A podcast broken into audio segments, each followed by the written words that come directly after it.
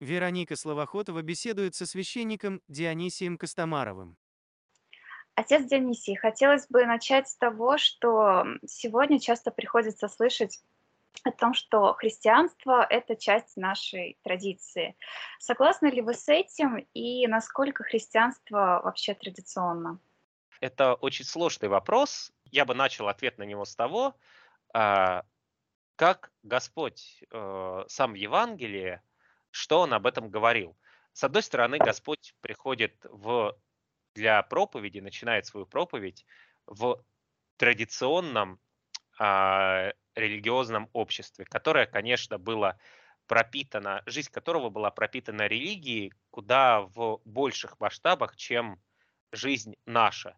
И а, многие, а, более того, существовало пересечение куда более сильное религиозного закона с законом государственным. За, там, например, несоблюдение каких-либо заповедей тебя могли побить камнями, да, вот, или там учеников Христовых упрекают в том, что они нарушают субботу, когда идут и срывают по полю колоски.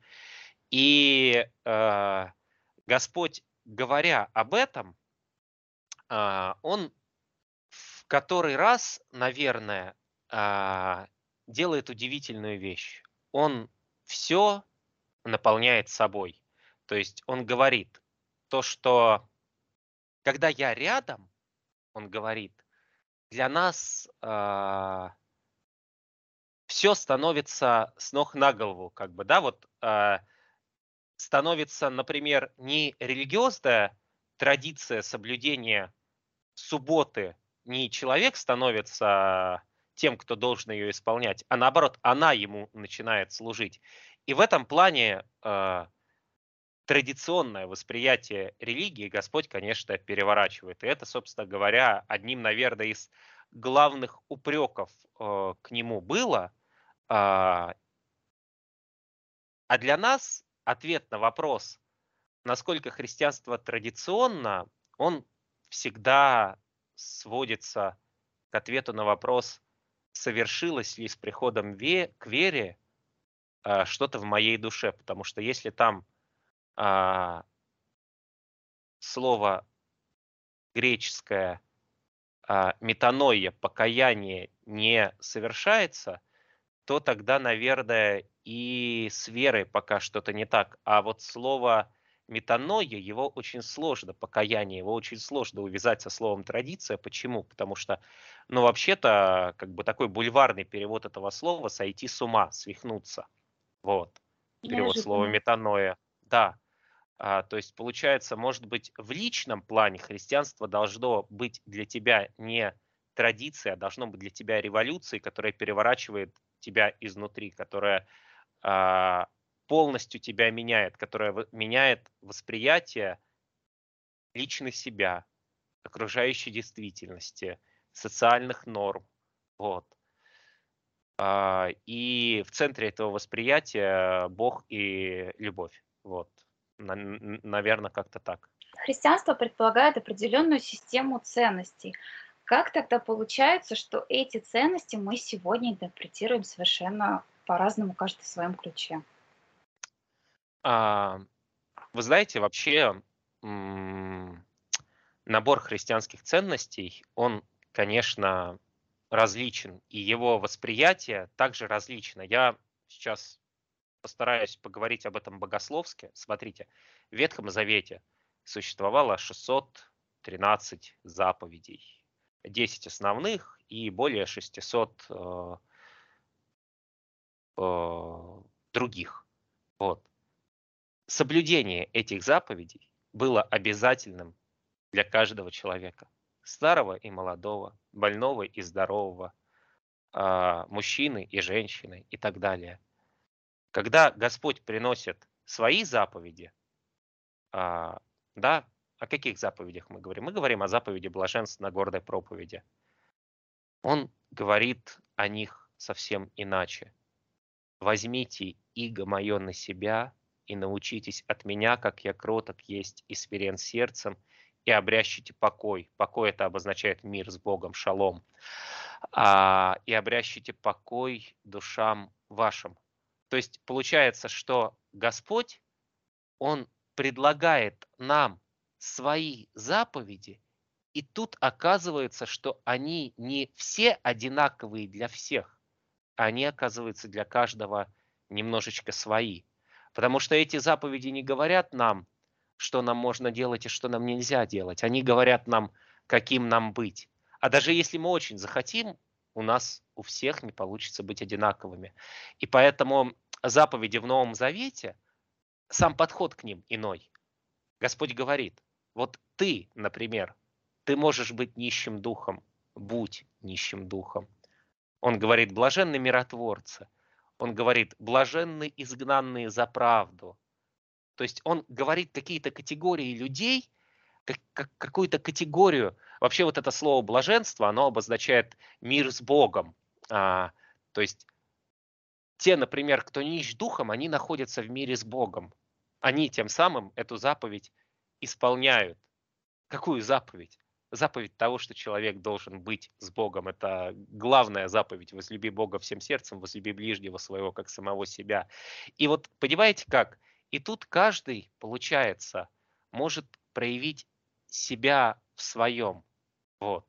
И получается так, что ну вот какой церковный ответ на это евангельское э, переосмысление заповеди был? То, что святые у нас очень разные. У нас там есть преподобные, благоверные, святители, мученики и так далее, и так далее, и так далее. То есть каждый воспринимал Евангелие, воспринимал Бога настолько, насколько он мог вместить. И очень-очень сильно по-разному.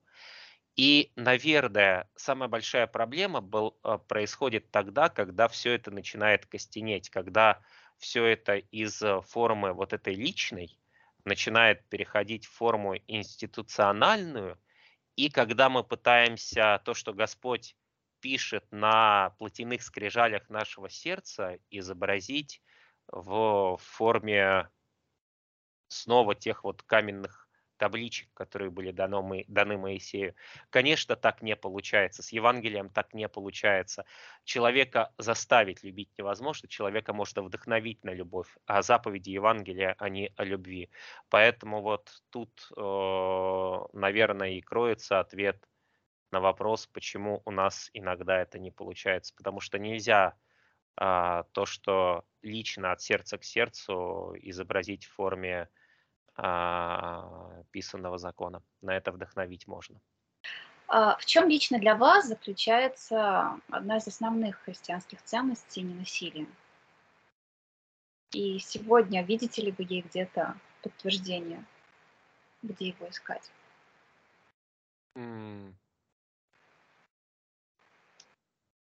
С... Смотрите, вот э, мы только что поговорили о том, что заповеди и э, выбор формы их исполнения, он очень индивидуальный.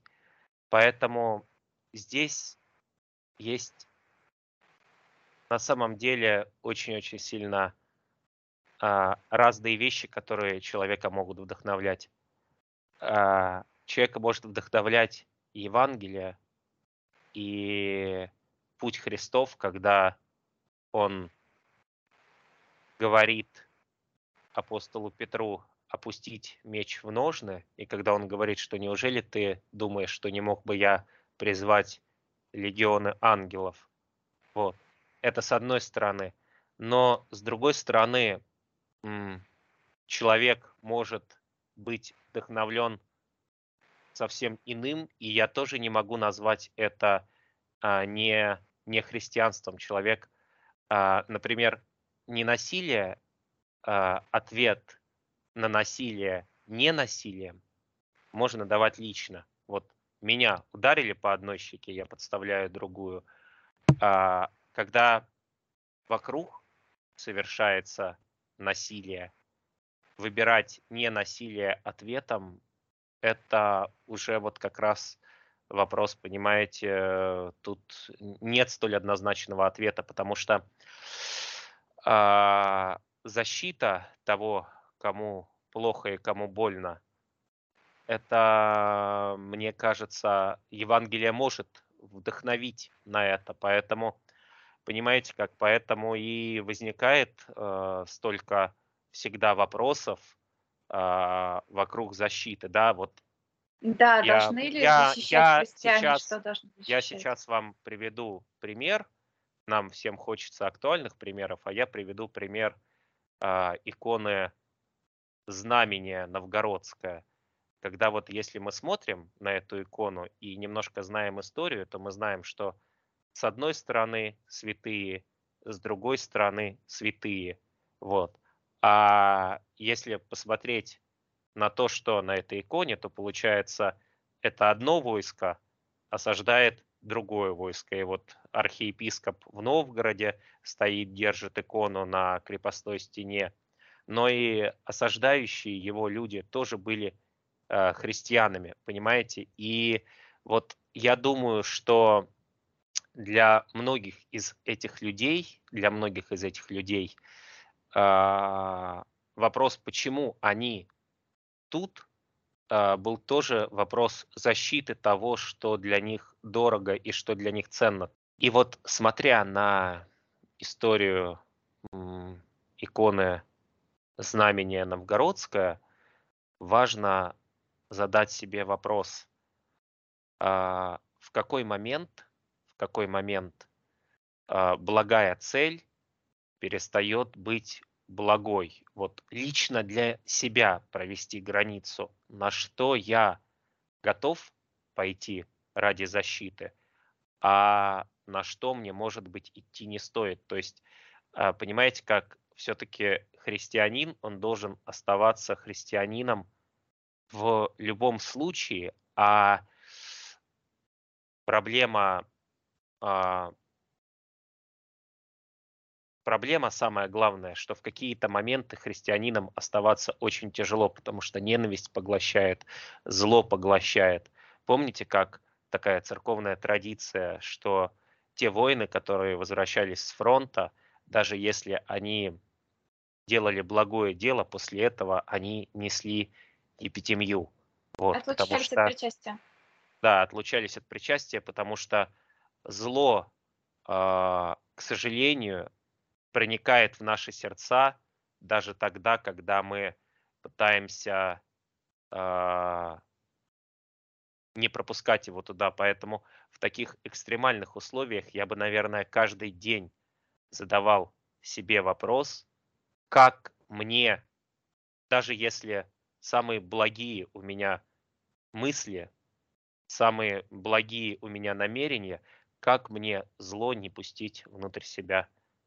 А, Или если я его пустил, как мне его оттуда выгнать? Как мне не стать тем, кто ненавидит и чья движущая сила– это раздор, вражда и ненависть? Когда приходится выбирать даже не между добром и злом, а между тем, что плохо, и тем, что очень плохо. Чем здесь руководствоваться? И знаете ли вы такие случаи? Знаете, есть такой фильм Стэнли Кубрика а, «Цельнометаллическая оболочка», и там в свое время журналист летит на флот и видит, как сошедший с ума стрелок на вертолете стреляет в женщин и детей и говорит о том, что по ним легче попадать. И этот журналист, он смотрит шокированно на него, и у зрителя создается ощущение полного безумия происходящего. А заканчивается фильм тем, а, как снайпер расстреливает половину взвода этого военного журналиста, и потом снайпером оказывается молодая э, девочка, почти ребенок. И ее там ранят, и а, добить ее, потому что у нее тяжелое ранение, становится как бы она сама об этом просит. То есть режиссер сначала тебе показывает безумие, что стрелять в женщин и детей это безумие, а потом показывает, как ты начинаешь сочувствовать главному герою, который сам стреляет в девочку и которая является ребенком, понимаете? Это не о том, что хорошо стрелять в женщин и детей, это о том, насколько сильно зло затягивает. Вот мне кажется, а, этот фильм, он прекрасно иллюстрирует такую вещь, с которой каждый из нас сейчас столкнулся. То, что зло затягивает, то, что когда ты слышишь язык ненависти, ты сам начинаешь на нем говорить. Когда ты слышишь, а, когда язык ненависти проникает в твои мысли, он проникает автоматически в твои слова, проникает в то, как ты смотришь на мир. Вот от этого сейчас нам себя нужно особенно ограждать. А, это, мне кажется, самым важным на данный момент. Но когда возникает дилемма, да, для кого-то происходящее что-то это добро, это благо, а для кого-то это абсолютная трагедия. А, и где вот этот водораздел, как для себя определить, где добро, где зло, вот чем вы руководствуетесь лично вы? Я всегда стараюсь ставить себя на место другого человека. А, если бы я стоял на его месте, как бы я хотел, чтобы со мной поступили, если бы я стоял на его месте, чего бы я хотел в своей жизни. Мне кажется, это тот способ, который почти всегда работает, но э, ему очень тяжело работать, потому что, как правило, тут же включается э, наша с вами совесть, э, которая говорит, что мы делаем недостаточно, то, что мы делаем э, не так все. И а, а нам, когда наша совесть начинает с нами говорить, нам очень часто хочется ее заглушить, и мы начинаем там думать, да нет, вот он, на самом деле-то я-то на его месте хотел бы одного, он такой нехороший человек, совершенно другого заслуживает. Вот, поэтому ставить себя на место другого и не заглушать свою совесть. А как бы с аргументами, но не все же так однозначно. И вообще, откуда у вас уверенность, что вы правы? Понимаете как?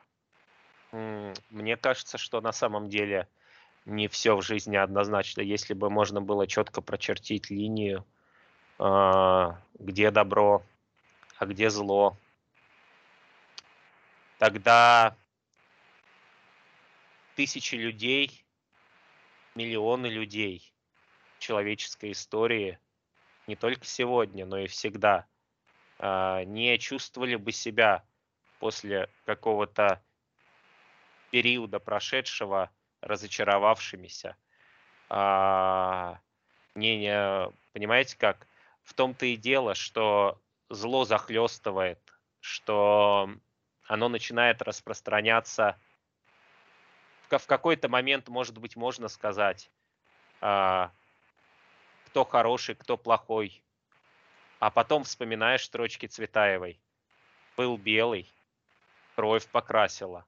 Был красный, смерти белила и становится просто всех жаль. Давайте вообще уходить от этой парадигмы.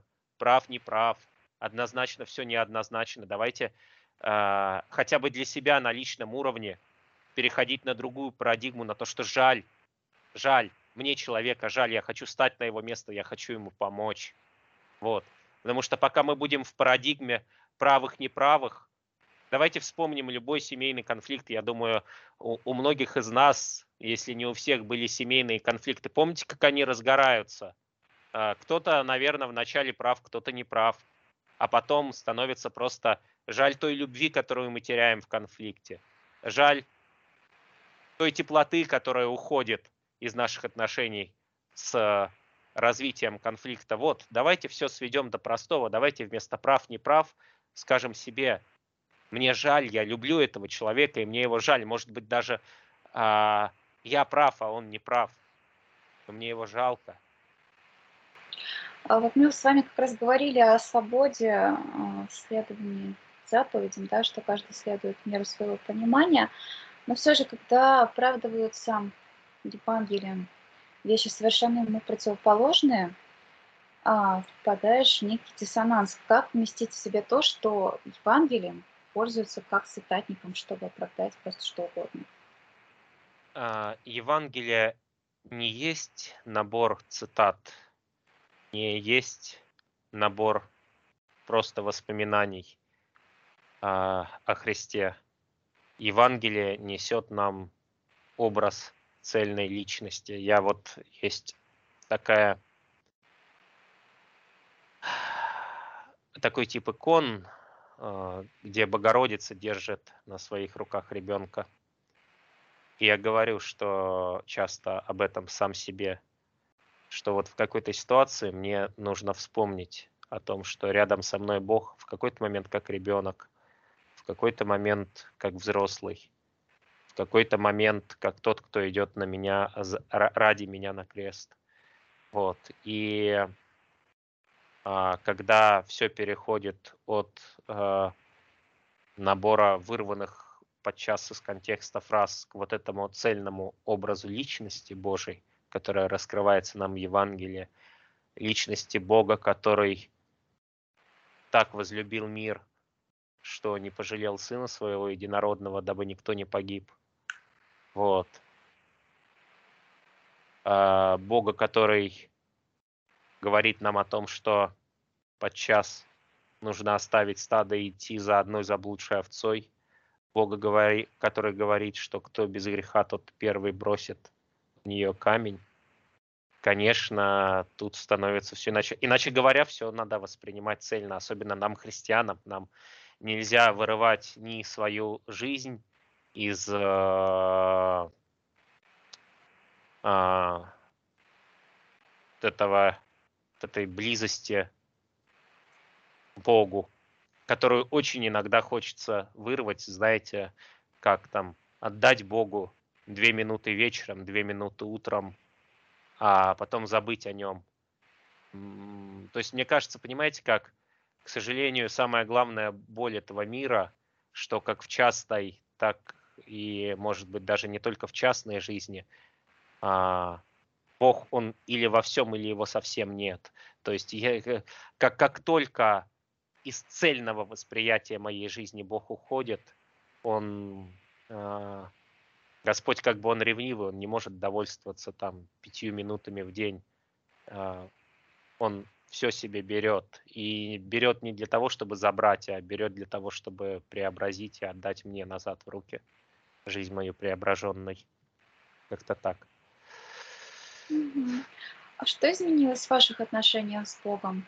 Ну, практически уже за последний год, можем говорить.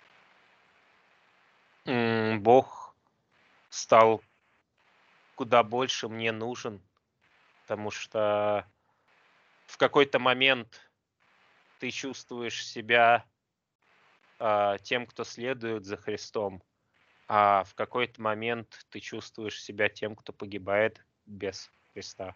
Вот, наверное, а, я сейчас очень четко чувствую, что сейчас или с Богом, или что-то с твоей душой страшное может произойти. То есть я сейчас чувствую, как сложно сопротивляться соблазну зла. Вот.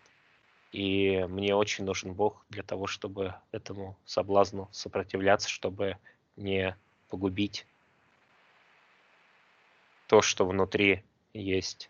Потому что ты чувствуешь, как оно э, где-то под влиянием э, обстоятельств, где-то под влиянием сложностей, как оно выгорает, и ты хочешь, не хочешь, чтобы это исчезло, ты хочешь это, чтобы это снова возжигалось, ты понимаешь, что у тебя на это нет сил, ты понимаешь, что или это тебе Бог поможет сделать, или вот совсем никак, что многое можно без Бога, но вот тяжело, чтобы зло в сердце без Бога не пустить. Вот как-то так, наверное. А можете ли конкретизировать, что для вас самое сложное? Не только как для священника, но просто как для человека. Я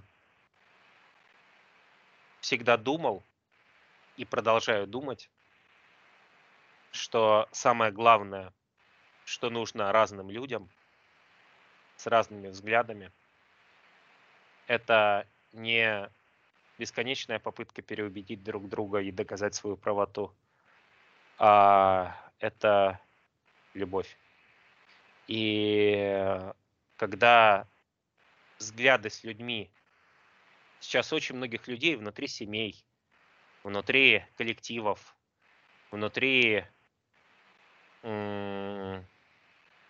внутри каких-то вот того, кто составляет круг твоих друзей, а, кардинально разные взгляды на самые ключевые, самые беспокоящие нас вещи.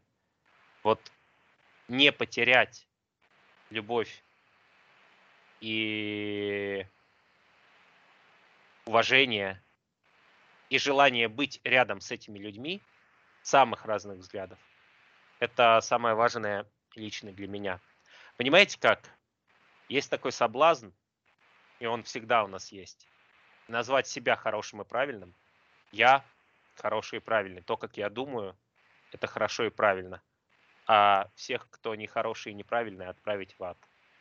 Мне кажется, вот соблазн отправлять других людей вон, изгонять, это огромный соблазн.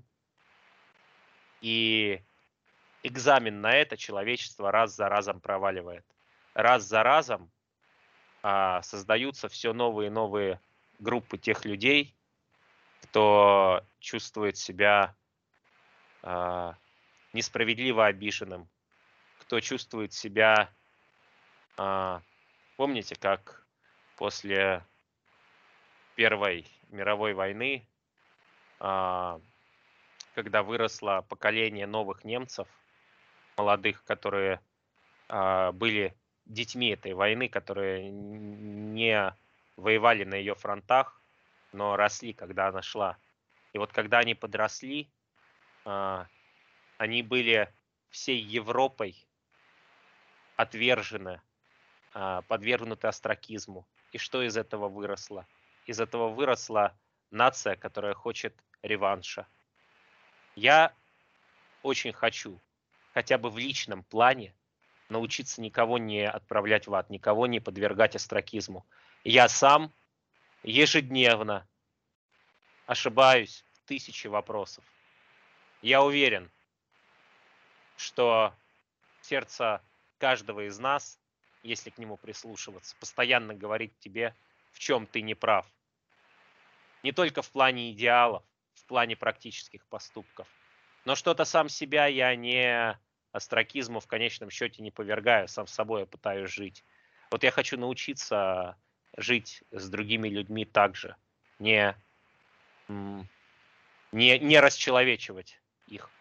Я заметила, что вы практически ушли из соцсетей, очень редко там что-то пишете, и можете ли вы сказать, почему так и что изменилось? Мои соцсети всегда были не только местом где я реализовал себя как священник. Это был мой личный дневник, где я писал какие-то культурные впечатления, фотографии, там какие-то э, что-то про свою жизнь. Вот. Сейчас большинство из этого мне кажется абсолютно неуместным. Мне кажется уместным молитва, мне кажется уместным личная поддержка тех, кого я могу поддержать, тех, кто ко мне обращается, и какие-то, наверное, ну, там, если я несколько раз в месяц что-то пишу, а, то я считаю это достаточно важным, понимаете, то есть, ну, на, на мой взгляд, а, про какие-то вещи сейчас а, лично мне просто стыдно писать, потому что мне кажется, они несообразными моменту мне кажется, несообразный момент какие-то заметки о моей личной жизни там или что-то еще, каких-то моих культурных впечатлениях. Хотя, с другой стороны, э, я сам, как правило, психологически отдыхаю. Я вот увлекаюсь э, кулинарией. Я очень душой отдыхаю, когда я там смотрю своих любимых поваров, вот, которые э, делают привычное дело. Вот, и с одной стороны, ты думаешь, ну как же так? Вроде бы все а, как будто бы ничего не происходит, и с другой стороны ты понимаешь, насколько тебе лично вот это нужно, чтобы было то пространство, где ты э, создаешь себе э, какую-то там пятиминутку психологической разгрузки. Э, вот. Это угу. Мне очень запомнился ваш сентябрьский пост, где вы сказали о том, что любой может вам позвонить, написать, и вы поговорить э, поможете этому человеку. Можете ли рассказать какие-то истории без имен? С чем обращались люди?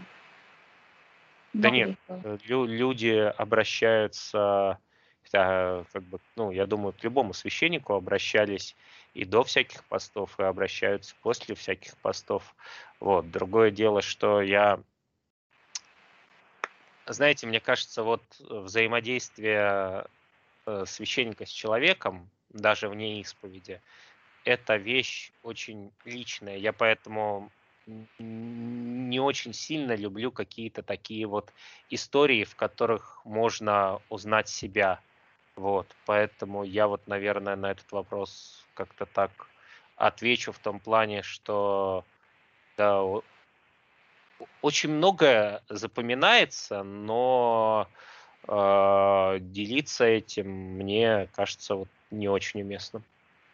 Хорошо, а что лично вам дал такой опыт? Вы знаете, вот вообще мой характер, он такой, что я довольно легко обычно общаюсь с людьми, довольно легко обычно знакомлюсь с новыми людьми и как бы не очень людей боюсь, но вот вообще, наверное, опыт происходящего, он дает мне понимание, что лично мне очень нужны силы для того, чтобы нормально, адекватно с как-то с любовью, с поддержкой, с людьми общаться, потому что м, не физические силы, там, не психологические силы, а вот просто какое-то спокойствие. То есть я, я пос- последнее время, что я понял, я понял, насколько ограничены человеческие ресурсы, насколько можно ошибаться в себе и думать о том, что вот у меня эти ресурсы, они их много, вот, а, и как в конечном счете, знаете, как это, как клад копаешь, копаешь, копаешь, копаешь, копаешь, э, кажется, земля будет, будет, земля хоп-хоп-хоп, а потом в какую-то резко лопата в металл упирается. Вот я периодически последнее время чувствую, что в плане а, тех сил, которые тебя есть, у тебя лопата в металл упирается, и после этого, может быть, нужно там сделать какую-то паузу, отойти на 3 метра и начать копать в другом месте, потому что иначе просто это там а, не про усталость, это не про, а про то, что все мы люди. И когда ты смотришь на себя и находишь это в себе, в этот момент тебе а, намного легче начать нормально смотреть на других людей. Вот я себе постоянно задаю вопрос, то что те люди, которые, мне кажется, там раздраженными, не так себя ведущими, почему все это происходит? Вот этот вопрос, почему, он, наверное, стал для меня таким вот в последнее время очень-очень важным, потому что я в, какой-то момент понял, что а, самое главное, что мы можем и должны делать и друг для друга, и как общество, это стараться а, жизнь друг друга делать легче, потому что из э, нормальной жизни намного легче быть э, человеком деятельным, активным, помогающим, утешающим, потому что как только а, вот эта нормальность заканчивается, э, си- силы очень быстро упираются в эту металлическую крышку, и ничего ты с ней не сделаешь, что лопату сломаешь. Мгм. А приходится ли вам говорить с беженцами? Да, конечно, мне приходится э, говорить с беженцами уже очень много лет, потому что наш регион один из тех, э, куда беженцы уже с 2014 года приезжают. Вот. И, конечно, в этом году э, беженцев намного больше. Сейчас, э, сейчас это, конечно, чуть-чуть все происходит по-другому. В каком плане? Сейчас а, многим пришлось бежать буквально вот э, ни с чем, то есть с сумкой, с документами, с деньгами, а, часто и с сумкой без денег, и поэтому ну, очень часто просто ты видишь перед собой руины чужой жизни, и очень хочешь, чтобы она стала не, не чужой, и чтобы а, ну, в общем, иначе говоря, мне кажется, сейчас там не только священникам, сейчас каждому из нас очень важно вот в этом деле участие принимать, потому что потому что, знаете, как за великими событиями очень сложно разглядеть частные судьбы, а, наверное, когда твоя судьба лично становится этой частной судьбой, ты понимаешь, насколько огромное значение для тебя твоя жизнь имеет. И для другого человека она же также точно важна. Вот э, я себе постоянно говорю, чтобы эти люди, с которыми меня сейчас жизнь сталкивает, что вот, вот как помните по митрополиту Антонию, есть этот момент, есть этот человек, и этот, в этот момент, как, какое, какое самое главное время сейчас – какой самый главный человек? Тот, кто рядом с тобой. И что самое главное, это попытаться что-то ему дать. Вот я не знаю, для меня эти просто слова стали митрополита Антония кредом на все, все, все последнее время. О чем сейчас говорит ваша совесть? Моя совесть, как правило, сегодня говорит мне очень много разных слов с предлогом не там недостаточно, нехорошо, не молодец. А, на самом деле, я, я не знаю, у кого как, ли, лично у меня а, вообще все происходящие события, они мне открывают себя как а, очень плохого, слабого а, христианина, который а, подчас не то что успокоиться должен, а наоборот, должен как-то себя теребить для того, чтобы христианином быть. Потому что, в принципе, а, желание успокоиться и жить обычную жизнь, оно, наверное, самое главное желание, которое Э, сейчас есть. И мне кажется, это совершенно не, непозволительная роскошь в эти дни. То есть я, мне не хочется успокаивать мою совесть, мне хочется, чтобы я ее больше слушал. Угу. А, вот из тех редких постов, которые вы делали в своем страничке, а, вы написали про Кавку и его процесс и о том, Мгм. что процесс обрывает все смыслы жизни, и перед окончанием процесса все мишура. А, понятно, что это рифмуется с сегодняшним днем. я хотела спросить, а где же тогда искать опору, если все бессмысленно? Мне кажется, что, собственно говоря, вот у христиан их жизнь, она как раз вот, да, с чего мы там начинали? Мы начинали с разговора о том, что покаяние это такая революция внутри. Вот. Мне кажется, что для христиан их жизнь, она и должна быть попыткой все это с, наголу, с ног на голову перевернуть, потому что если вот в логике Кавки э, смерть это точка, за которой ничего нет, то в логике Евангелия смерть это то, без чего невозможно воскресение. Вот. Я, я, я безусловно, то есть, понимаете как, а, тот главный смысл, который я давно еще для себя нашел, и тот главный смысл, который а, позволяет мне сейчас как-то жить, он очень простой. Вот я э, не помню, я помню, как ты говорил о такой метафоре, да, вот что мир это машина, которая попала в тотал, она вся разбита, ее не соберешь по частям. Вот. А Бог — это тот, кто все это собирает, творит новое.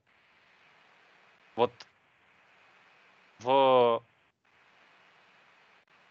в плане моих каких-то опор это вот эта надежда на то, что Бог может собрать то, что разрушено тотально. Вот. И дело-то все в чем?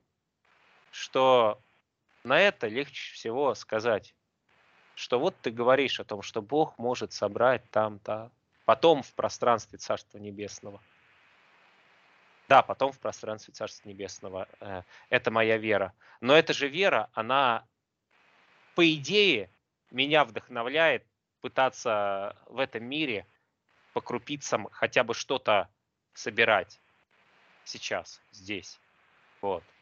А, даже вот если тебе, тебе это кажется абсолютно бессмысленным, и кажется, что пока ты тут собираешь маленькую детальку, еще 100 машин в такой же тотал попадут, все равно этим заниматься. Вот э, Евангелие, наверное, дает лично мне какой-то для этого общий фундамент, а вообще, если перенести, перенестись от плоскости Евангелия, мне кажется, любая созидательная деятельность, которая приносит добрые плоды, она на созидание и вдохновляет. Вот мне кажется, вот в этом созидании можно попытки из э, плясок смерти э, Дэнс Макабра какого-то вырваться. Прав мир. Чтобы менять, нужно говорить. Не забудьте подписаться на наш подкаст.